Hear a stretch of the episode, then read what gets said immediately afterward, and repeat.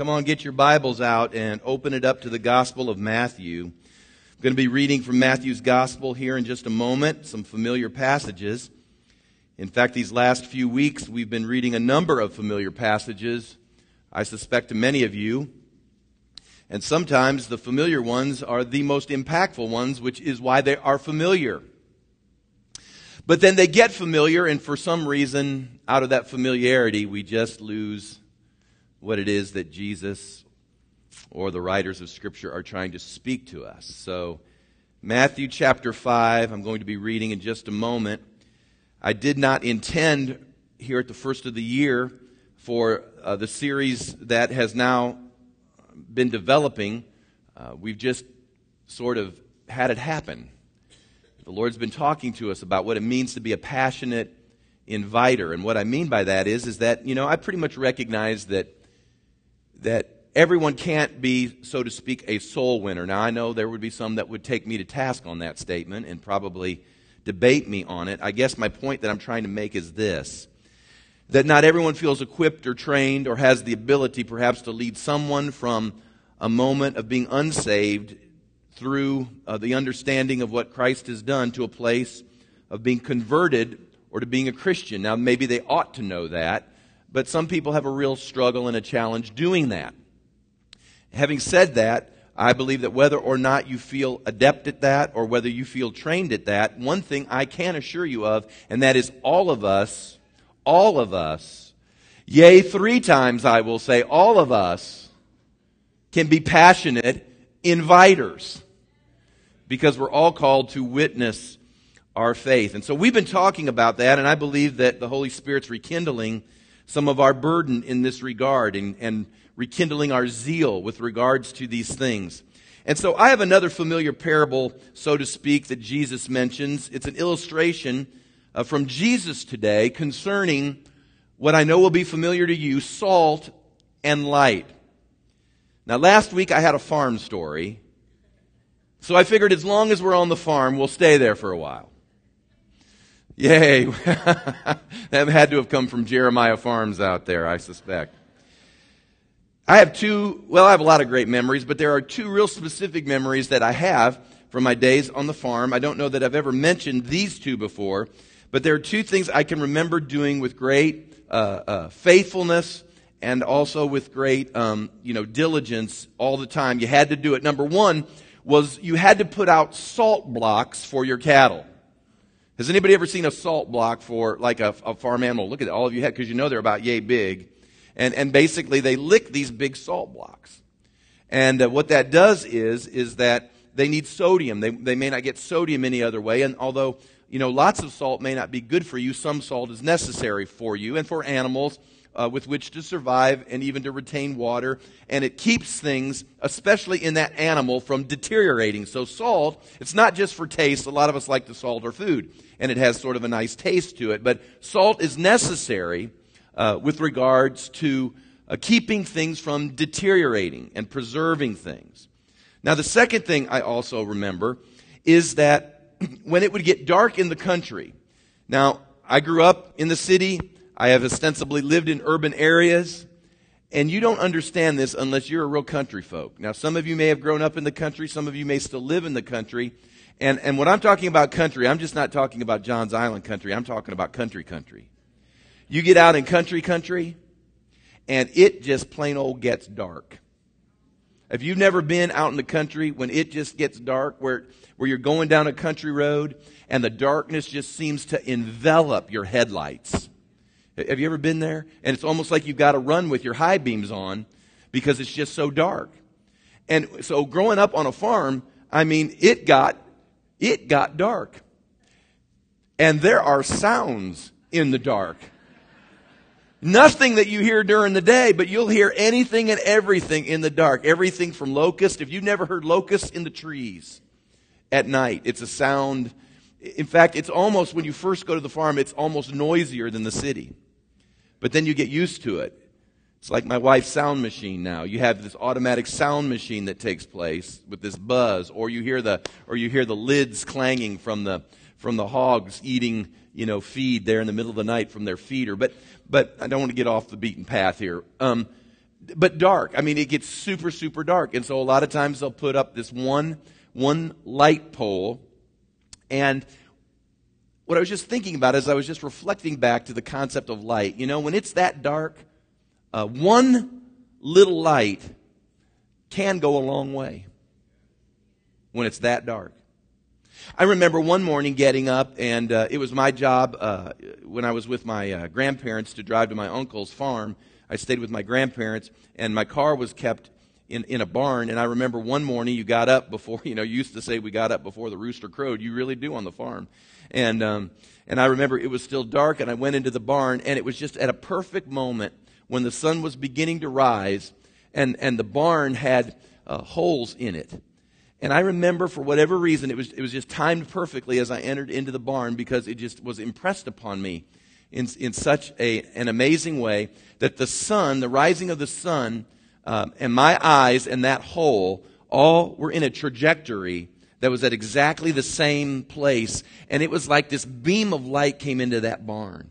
And of course, there's hay in the barn and there's these dust particles in the barn. And there was like this mini light show that began to take place in the barn that morning.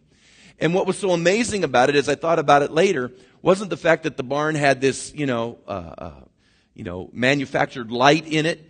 It was the sun was just shining through this hole, and this hole just conduited the light, and it went into this dark barn, and there was this in- incredible light show that began to take place that literally just sort of made the barn this kaleidoscope, so to speak, of, of light.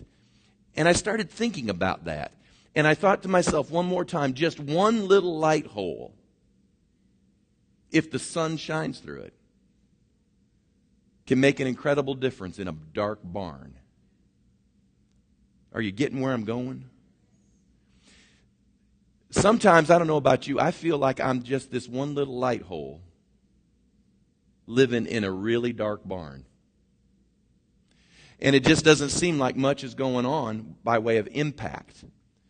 But I want you to be encouraged this morning. One little light hole that the sun shines through can make an incredibly dark barn a kaleidoscope.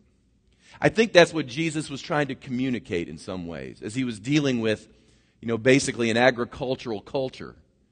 As he began to preach to them out of Matthew's Gospel, chapter 5, and he begins to talk about salt and light. And I simply entitled the message today, Would someone please pass the salt? Please pass the salt. Matthew 5:13, familiar passage, it says, "You." Everyone say that means me. Come on, that means us. You are the salt of the earth. But if the salt loses its flavor, how shall it be seasoned? Now you ought to underline this in your Bible. It is then good for nothing. You know, that's not emphasized much, is it? If salt loses its ability to be salty, it is good for nothing but to be thrown out and trampled underfoot by men. He then goes on to say, You, everyone say, That's me. Yeah, you, us, we are the light of the world. You say, well, I thought Jesus was the light of the world. Yeah, but you're that little hole in the barn through which the sun shines through. You are the light of the world. A city that is set on a hill cannot be hidden, nor do they light a lamp and put it under a basket, but on a lampstand, and it gives light to all who are in the house. Let your light so shine before men that they may see your good works and glorify your Father in heaven. Could you please pass the salt? Jesus is speaking in what most folks consider to be the greatest sermon that's ever preached. Now, it's not exactly like a sermon you might hear today, but with what he says, and at the time it was spoken, everyone pretty much acknowledges that it was probably the greatest message that was ever preached, and we call it the Sermon on the Mount.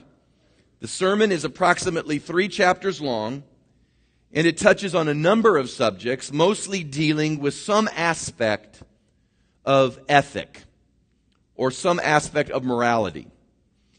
Uh, but here, as he's in the middle of all this moral ethical teaching, he begins to speak on the subject we've been dealing with these last several weeks here at Legacy, And that is, what is our response going to be to the world around us? We have this ethic. We have this morality. We're being exhorted by the Savior to live in certain ways. So what should our response now be to those that we're inter- interacting with in the world?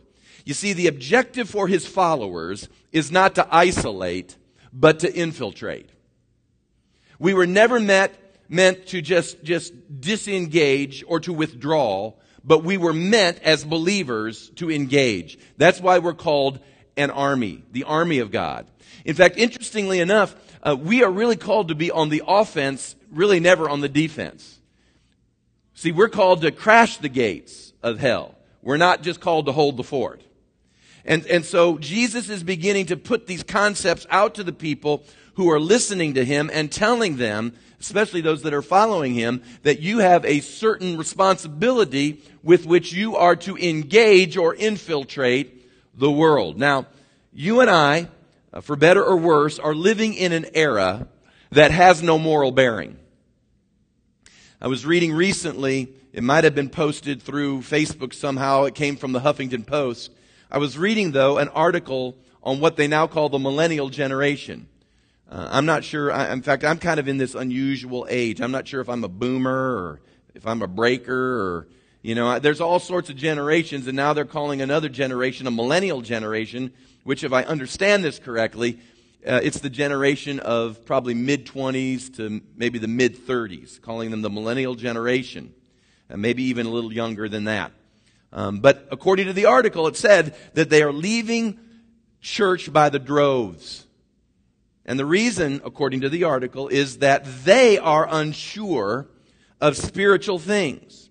They are especially skeptical of any spiritually dogmatic morality. You say, what does that mean? It means this. If you tell them how they should live, in particular sexually, they don't like that. They just don't like that. They don't want to be told how to, how to function with regards to their sexual activity or sexual expression. And because of that, and, and again, I'll get to some reasons here in just a moment, but they aren't as a, a group, millennials as a group aren't ready to be tied to anything with any sense of certainty. Which is why they are drawn, and, and again, I hate throwing out names, but I'll just do it for lack of clarity, you know, for I don't want you to be unclear. But the reason they're drawn to people that are in emerging church circles are people like Rob Bell, who wrote the book Love Wins, and he asks a thousand great questions, never giving us any answers. They love that because they, they live with this uncertainty and they, they just believe that uncertainty probably is the best way to go. And so since they live in uncertainty, then, then of course you can't evaluate because you can't be certain of your evaluations. You certainly couldn't judge because there's no judgment that could take place because there's no certainty. And so who's to say who gets to go to heaven and who goes to hell because there's really no certainty. And so you can begin to see how all of that sort of appeals to them or appeases them and how when you come and you make the simple statement that Jesus said, when he said, I am the way, the truth, and the life. And no man comes to the Father except through me. You see, that's pretty dogmatic, isn't it? I mean, that's pretty certain. And so you can begin to see why there could be this clash that begins to take place culturally uh, that's going on even in the world as we know it. Now, listen, you know, we look at that generation, and of course, we can see the faults, we can see the difficulties, but they didn't get there on their own. Understand, they were raised by a generation. So some of the things that they saw, in particular my generation, because my oldest son is 26, uh, Tyler is what going to be 24, my daughter's 16, so all of these would fit probably in the general category of millennials. But but my generation, uh, the boomers in particular, raised them. And so what happened, and I'm just giving you a dot connecting moment, is that they watched the inconsistencies of our generation. They watched where our generation landed. They watched our decision making process. They watched our relativism. They watched us maybe saying one thing out loud, but another thing behind closed doors. And, and, and they said, well, if this is how it is, then why should I be certain about anything? See, our generation used to be, you know, the generation of drugs, sex, and rock and roll. And now we're the generation of nip, tuck, and Botox. See? You see, they see our sins and they have questions. But here's the deal. If the church is to go forward, then we're going to have to take care of some issues in our lives and begin to realize that we are being called to engage a generation. Yes, the generation that's our friends and our peers, and I'm talking about me, but as well as the millennial generation and every generation that's coming in behind them, and we must begin to engage them with the truth of the gospel. And Jesus is giving us a word picture here as to how some of that is going to take place. And he gives us two words. He says, I'm calling you salt and I'm calling you light. Why would he do that? It's very easy. Here's the answer. The world is dark and decaying. It's dark and decaying. It needs salt and it needs light.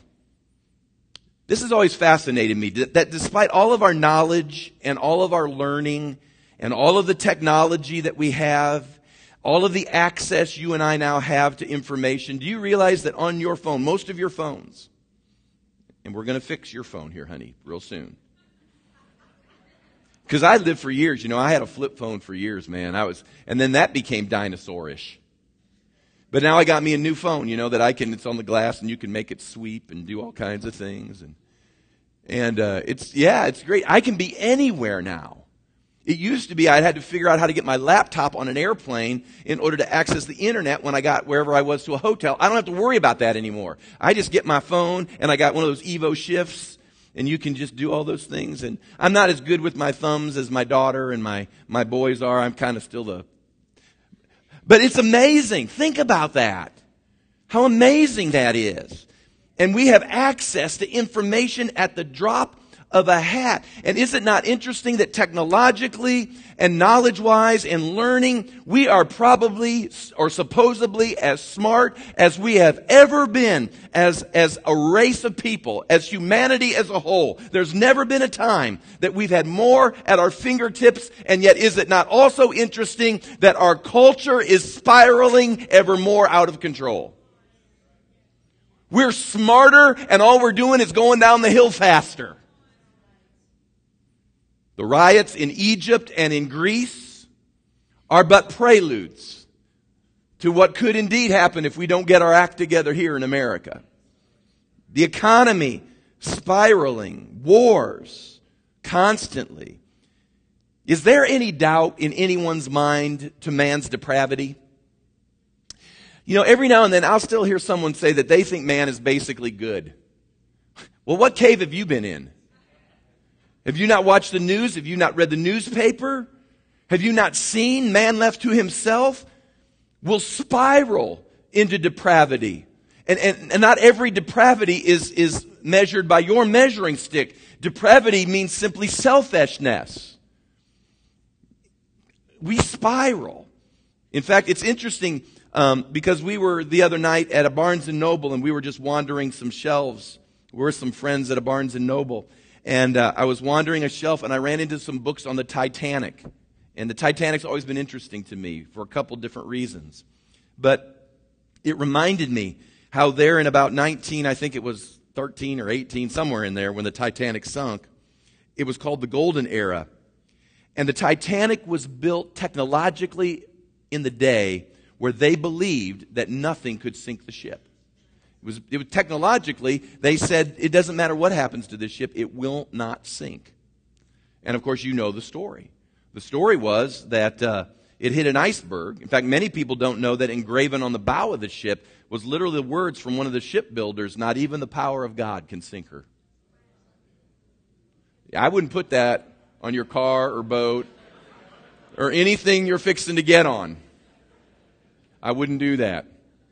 But they did that because in their mind, technologically, they had reached a place where their haughtiness and their arrogance had arisen to the place where they thought that not even God could put this at the bottom of the ocean. And how many of you realize it sunk and it sat there for almost a century at the bottom of the ocean? We were unable to reach it. There's a parable there.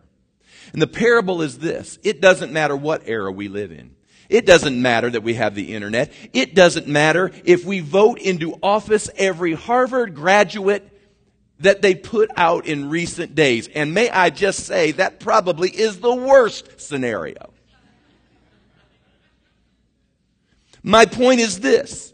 We can feel arrogantly we're smarter, sharper, we have more technology, we feel like we can insulate ourselves against whatever might come our way. And I'm here to tell you that God can provide whatever is necessary in order to get our attention.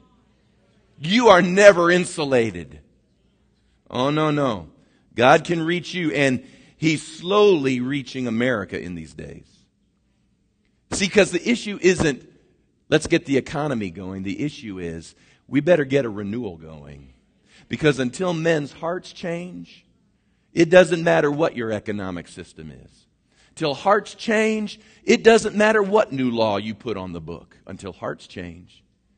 And that's why the most important organization on the face of the earth, hear me now, and I know you aren't affirmed, and I know no one else will say it, but I've always been known to say things no one else will say. The most important group on the face of the earth is the church of Jesus Christ. We are salt and we are light. And if there's no salt, it will decay. And if there's no light, it will crash. And the only thing that keeps America from barreling headlong into, into anarchy the only thing that's keeping us where we are today, don't you for a minute think it's the governments of men. The only thing that's keeping America where it is today are the saints that show up and are interceding before God, saying, God, spare this nation for yet another generation. And you won't make it on Fox News, nor on, will you make it on MSNBC. No newspaper will cover you. There'll be no media attention. But I'm telling you, it's the intercession of the saints in this hour. It's the only thing that's given this country half a chance. We are salt and we are the light. That is not to pound our chest. It is simply to say that's what Jesus said. He said if there wasn't salt and there wasn't light, things are going to spiral out of control. Now, to be candid with you through the years, and it's easy to do. I've even done this myself, so I'm talking, I'm talking to myself. That we have taken the view, instead of engagement and infiltration, we've taken the view of isolation. Well, it's getting worse out there. Gosh, it's bad. You know, all of us have said, you remember when you used to play in your own neighborhood and you could trust your neighbors? And man, you, nowadays you got to check the website and find out if you got a sexual predator next door, do you? Before you let your kids go wander around the neighborhood. I mean, it's just getting worse and worse. And so, you know, we just, we need to withdraw. Just withdraw to ourselves. And, and I've had that view too. And, and, and there are moments, I, I, I do believe with our kids, I think there are reasons to give them moments of, of safety in order to prepare them. But you're not preparing them to stay behind the walls of the fort. You're preparing them in safety in order that they might be trained to engage. There's a difference. So isolation, I don't think is an option any longer. And I think really it's becoming more and more impossible. You see, we're behind enemy lines. I'm just going to give you a wake up call. You and I live behind enemy lines. We are in a hostile environment called the world. They aren't tripping over themselves all the time to hear the gospel. I'll just be honest with you. People don't trip over themselves to hear the gospel unless it's like what happened in Russia when their whole economic system collapsed and their rubles went from one ruble to a thousand rubles in a day. So, in other words, what would have cost them one dollar now cost them a thousand dollars. Think about that when you go to buy milk. Then you'll trip over to hear the gospel. But until that kind of pain shows up, most people aren't tripping themselves to hear the gospel. So we're in this hostile environment and we either engage it or we'll be taken prisoner. In fact, Jesus said, if we don't engage as salt, that we are good for nothing. Now, that's not me. That's Jesus. If the salt loses its flavor, you're not good for anything anymore. Can I just share this with you? If you think I'm tough, imagine hearing Jesus saying, if you don't stay salty, you're not good for anything. Oh, yeah, you'd want Jesus as your pastor, huh? He said light was never meant to be hidden. So there's really no such thing as a stealth believer. There's really no such thing as a hidden Christian. But the big question I guess I face, and I think we all face, is then how do we engage? How do we impact? How do I personally become salt and light? That's the big question. I just want to give you a couple things as we're learning to become passionate inviters. Just a couple things I think that you can take with you this morning. Number one, you got to speak the language they understand. You got to speak the language they understand. Last week, I mentioned to you that we needed to learn how to indiscriminately sow seed. The sower went about sowing seed, and he just started throwing seed everywhere he went. And so we've got to be seed sowers. And I told you how everyone has a testimony, everyone has a word from Scripture. Maybe you don't have a hundred Scriptures memorized. You've got a story to tell. You've got something God's done in your life, and you can just begin to sow seed. And when you sow seed, you have to speak in the language that people understand. Sometimes, now I think we do a pretty good job here, but sometimes Christians, especially the spirit filled type, they talk like they're from another planet. Have you ever met someone that every third word is hallelujah? Go to the grocery store, praise the Lord. Go find some cornflakes, glory to God. Well, I know you're chuckling because you know why. It's just, if you, if, you know, somebody hearing that, nothing wrong with saying hallelujah. I like it. In fact, it's good to say hallelujah in the house of God and praise the Lord and amen. And of course, there's reasons for that in the house of God. But you're in a grocery store, that's usually not, you know, the first place you go, you know, don't, I forgot my debit card, praise God. I, You know, or they begin to share their testimony and they say something like, Well, the Holy Ghost justified me before the throne of grace through the blood of the Lamb and began that initial work of sanctification so I might find my place in the body of Christ and one day be presented for my glorified body. Praise the Lord. You're just going, Well, that. Now, I want you to know, as I wrote that, I thought that's true. It's true. But do you think that makes sense to ears that have lived in Babylon? There are sometimes decades when all they're asking is, I just want to get connected to God. How do I get connected to God? How will God help me make sense of my life and where I'm at? How do I fill this void? How do I, how do I get back on the right track? you know, we've got to learn to just sort of distill it down to where they are because there is a culture, listen to me, there is a culture that is biblically illiterate. I have met people where I have used the word prayer. I said, you know, you probably need to pray and ask God just using the word prayer. And with sincerity and genuineness, they've looked at me and did not know, they were adults, the concept of prayer. You don't get any more illiterate than that. What's prayer? So we're going to have to communicate in a way where we're going to have to believe God that uh, He will work through our story or our message or our testimony. And as we communicate, the Spirit of God will help anoint that in such a way that they will hear and their heart will receive and not trust in our big words. Break it down, find common ground, appeal to their hunger, their thirstiness. Years ago when Russia was open for the gospel and we would go hold events in Russia, we were always told by the translators, don't try to tell jokes because the jokes never translate from English into Russian and they'll just stare at you. What was sad was you would say things and they'd translate it and then they'd laugh. And it was like, I guess I just told a joke and I didn't know it. But they would tell us that and then they would also say, don't get complicated. If you get too complicated, it's impossible for us to translate and for them to understand what it is you're trying to communicate. And so you would have to go, and especially when you were doing training and you were trying to give them some depth of understanding and you couldn't use doctrinal concepts or theological words that you were used to using, it became really challenging to find a way to communicate things that are important and true, but in a way that they could hear it. Now, you know, we can't, you know, create new dictionaries for everybody here this morning, but you, you need to just use what's at your disposal. And I just want to remind you of something that I've been reminded of in a personal way. Our culture is as polarized as it has ever been.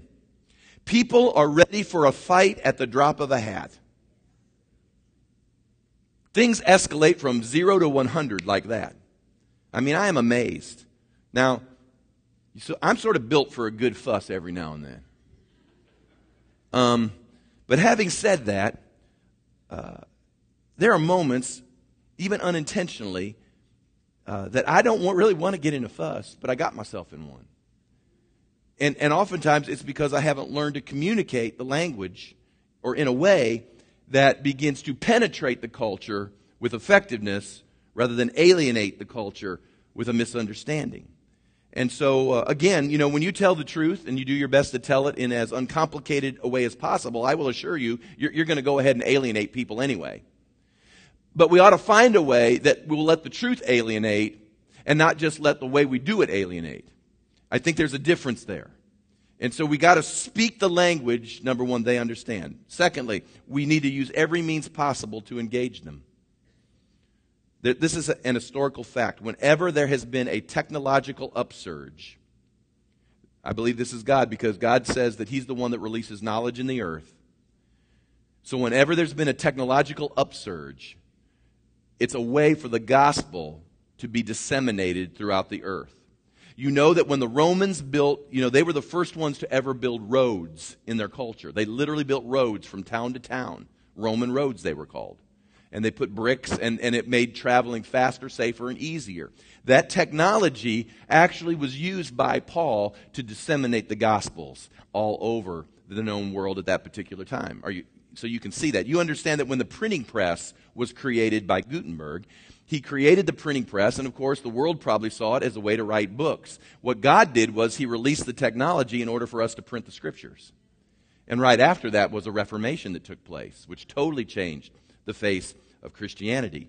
How many of you know when, when the Wright brothers uh, created uh, flight, that wasn't just to get people on business trips from here to Tokyo, but that he created flight in order that missionaries might go to the unreached portions of the earth in order to disseminate the gospel. See, all of these technological upsurges aren't just for selfish monetary reasons. The radio was invented in order to disseminate the gospel. The TV was invented to disseminate the gospel. The internet was not created so men could stare at it for hours and their pornography could be shoved in that way for free. It was created to disseminate the gospel into all the earth. Podcasts, live streams, social networks. We use every means possible in our life can they be corrupted and be used for evil? Certainly.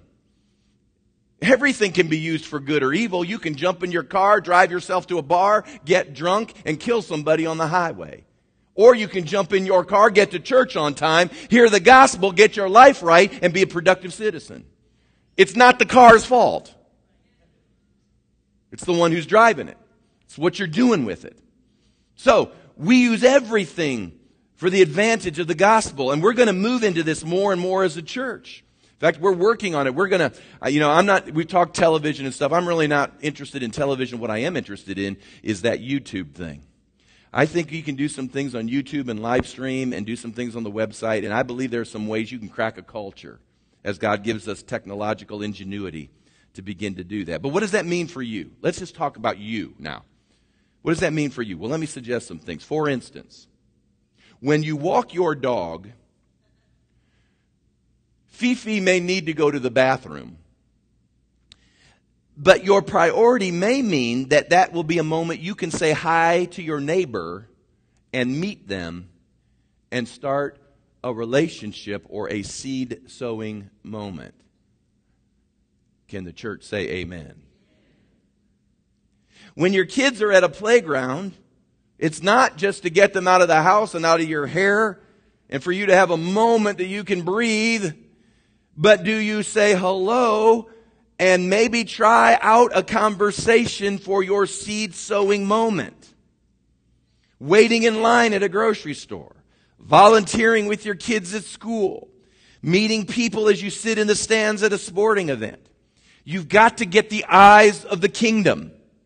You've got to understand that where you are and what's going on isn't just about you. It is about you being used as a conduit through greater, for greater kingdom purposes.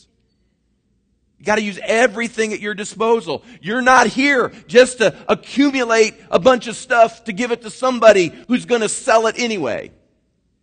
I laugh at all the people that accumulate buildings and land and they give it to their kids and they all sell it off.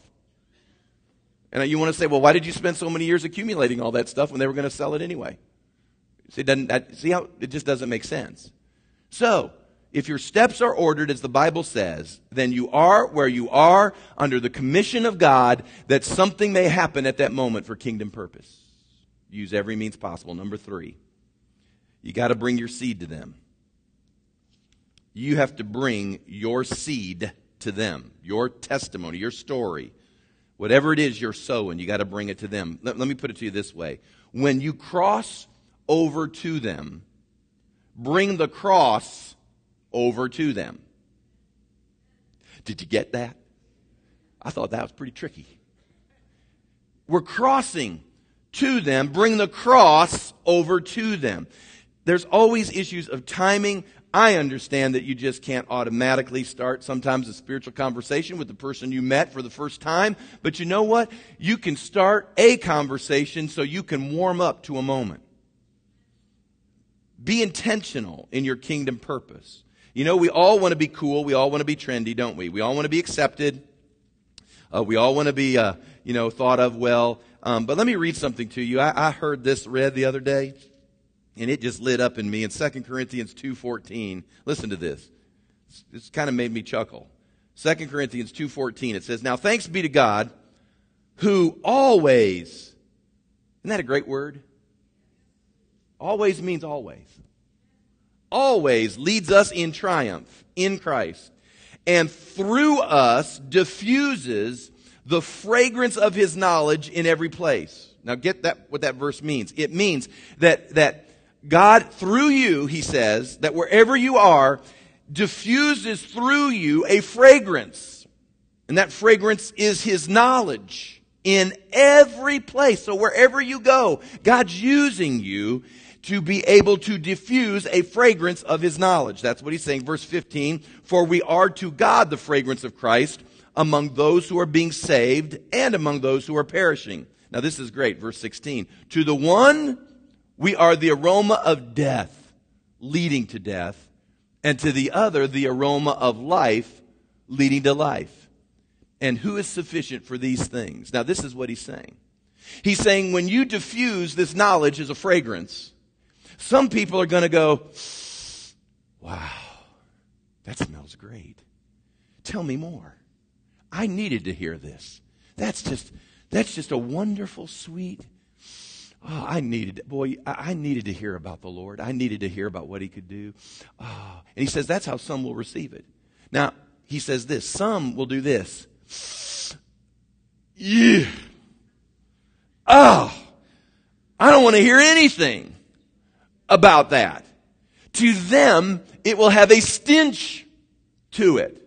Now, we can talk about why that may or may not be, but the, the important point is that some will smell it and respond favorably, and some will smell it and they won't respond favorably, which is, he says, for we are not, as so many, peddling the word of God, but as of sincerity, but as from God we speak in the sight of God in Christ. He simply says, we're going to do this, we're going to diffuse this fragrance, we're going to speak as we are standing before God, and we're going to let however it happens. Some people will go, I love this, and other people will smell it and go, I don't know about this. Have you ever, let me just ask you, have you ever been around somebody, and I, I want to be careful with this because, you know, I, you know, you can always offend somebody, but have you ever had to like sit close to somebody who like overused their cologne?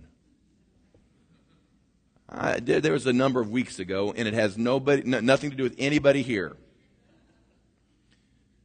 But they overused their. I mean, I'm sure that was a nice smelling scent, but not when you use half a bottle. I mean, it was like, and you know, if you, if you hug them, it's like you smell like them for a month. You know, just kind of rubs off, and and and uh, you know, they're just, and some of them have particular smells that will last a long time. I, I mean, you remember back in the days, guys? Remember Brut? I think they still have They still have Brut? Man, that stuff, that'll stick with you for a year, that stuff, man. You can throw that stuff on, it'll stick with you for a year. I remember Hai Karate. You remember that? They don't have that anymore. Hai Karate. Some of you aren't too old. You're going, what are you talking about? I mean, there was a, there was a cologne called Hai Karate. And now Old Spice is making a comeback. You can be the dude on the horse, you know, if you use Old Spice. But you see, what's fragrant to one may not be to another. It's, I don't know how it works in your house, guys, but when I go choose colognes, my wife has to go with me because she's the one that goes through the colognes. Why is that? Because number one is I think I burned my smeller out. I don't think my smeller works quite right. But she's the one that smells it. Why? Because she's the one that has to smell it. Because you know what happens is when you spray yourself, after a while you become immune to it which is why people use a half a bottle of cologne because they're probably just immune to it. But no one else is immune to it. We all know what's going on. And, and so, you know, she wants that to be fragrant to her. And what's fragrant to one may not be to another. You know, it's like knowing, um, you walk into a kitchen and there's a great cook and they're cooking spaghetti and they put just enough garlic in the spaghetti you know, to make it smell so good. And you walk into that room. I know I'm working on you for lunch today, man. There are going to be people get Italian food today for lunch just because we've sowed that into your spirit. Um, but you smell that and it's such a wonderful fragrance when you come home and oh, it's spaghetti night. Oh, it's a wonderful smell. But let me tell you, you get up close to someone with garlic breath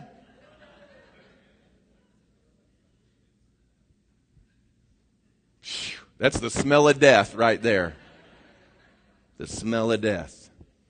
See, that, I'm, I'm saying that to you is you got to bring your seed to them, but you got to understand the gospel is like that. Some will smell it as it's diffused from you with a sweet smell, and they'll want to know. And some will think you smell like a skunk, and they won't want anything to do with it. And all we can do then is share the story, thank them, and See, it smells like it smells for them. But we've got to bring the seed to them. And then lastly, number four, we have to live it as we tell it. We have to live it as we tell it. If to be salt and light is to recognize that things are decaying and getting darker, then we need to be sure we're not contributing to that dynamic. There will always be a strain of hypocrisy, I think, in every human being. There's nobody here this morning that can stand up and say that they're pure as the driven snow. There's no inconsistencies. You're, you're walking it out perfectly. You are a liar, and we need to cast that lying spirit out of you. There's nobody here that can do that because we're human beings. Welcome to the human race. So there's going to be a strain of hypocrisy in every human being.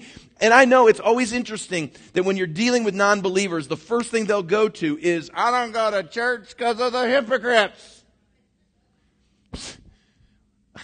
Well, dude, let's say I don't know what you do for a business, but but if I went to your business, I guarantee you I'll find some hypocrites, and maybe that ought to keep me from shopping at your store. Or shopping at your place or using you for whatever it is, you know, we're going to do. Listen, hypoc- the church has no corner market on hypocrisy. Uh, I can take you to multiple markets that has tons of hypocrisy going in that. Now, having said that, that doesn't mean that I'm validating hypocrisy. But we should do our very best to minimize that as best we know how. There's a difference between a struggling, sincere believer who is growing and maturing and they get snagged along the way. I mean, we, I understand people, people get snagged. They're immature. Uh, they may be innocent. They may be naive. They may not know. Uh, you know, there could be a number of things. And, and so people get snagged and they fall. Okay, these things happen. And, and you get up and you dust yourself off. You say your sorries. You ask for forgiveness and you keep on walking. There's a difference between that kind of a person and a person who says they are a Christian, but blatantly practices their sins and lives consistently out of God's plan and then they want to talk to you about Jesus. Do you think the world may be dark, but it ain't dumb? It figures things out. It sees. It knows. And so we've got to do our best if we're going to engage a culture. Listen to me. If we're going to infiltrate, then we've got to circumscribe our lives as best we know how and live in a way that's befitting the king and the gospel. Perfectly? I suspect not. I suspect if you want to put a magnifying glass and find something, you can find something in anybody you want to find something in.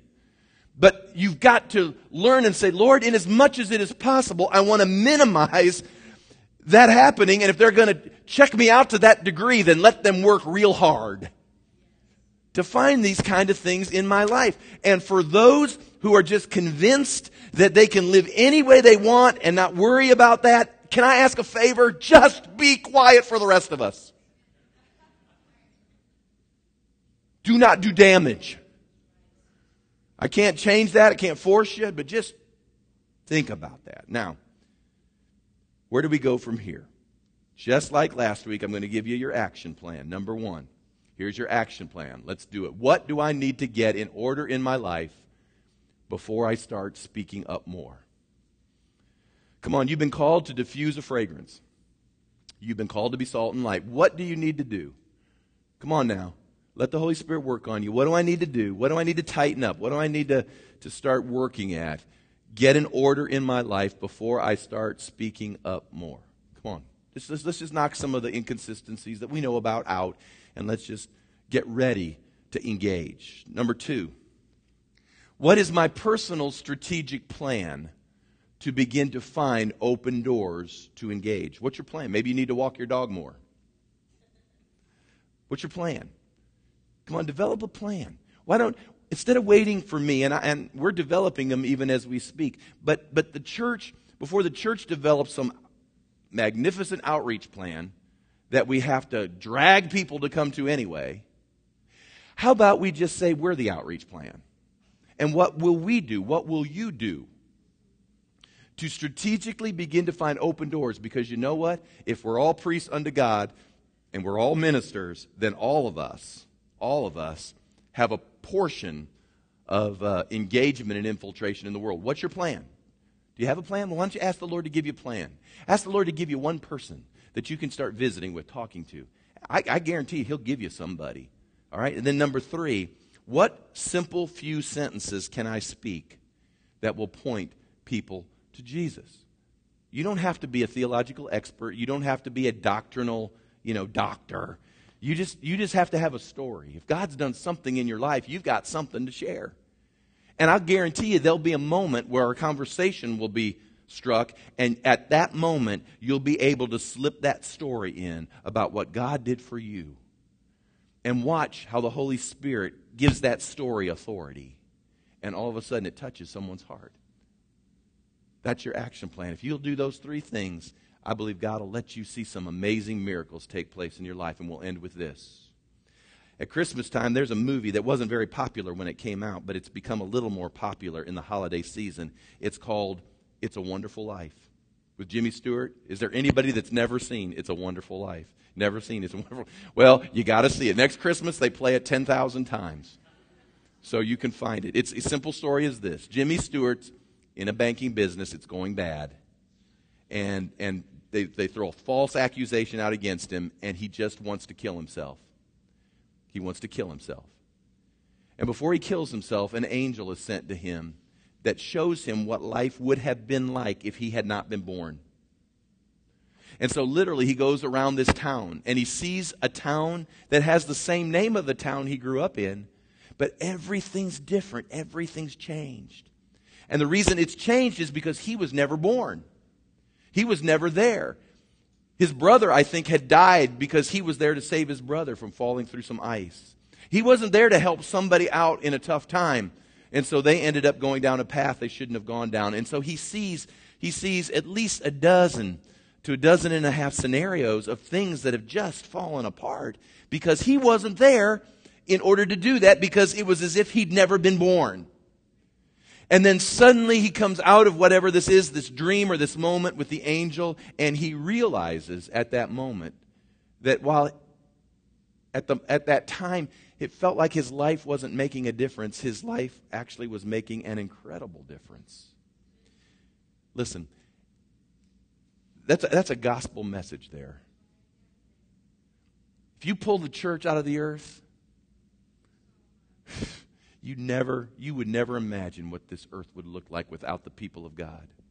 Sometimes you don't feel like you're much, maybe in your family, in your family tree, at your workplace, at your school, wherever that may be. I, if I could somehow do what happened to Jimmy Stewart in that movie and pluck you out and show you what life would be like if you hadn't showed up, you would be amazed at what God does through you. Listen, we've been called to be salt, we've been called to be light. If we don't become that, the world doesn't have a chance. You understand? We aren't we aren't God's plan B. We're God's plan A, and it's the only plan He's got, is you and me. So He's asking, can you please pass the salt? Will you stand with me?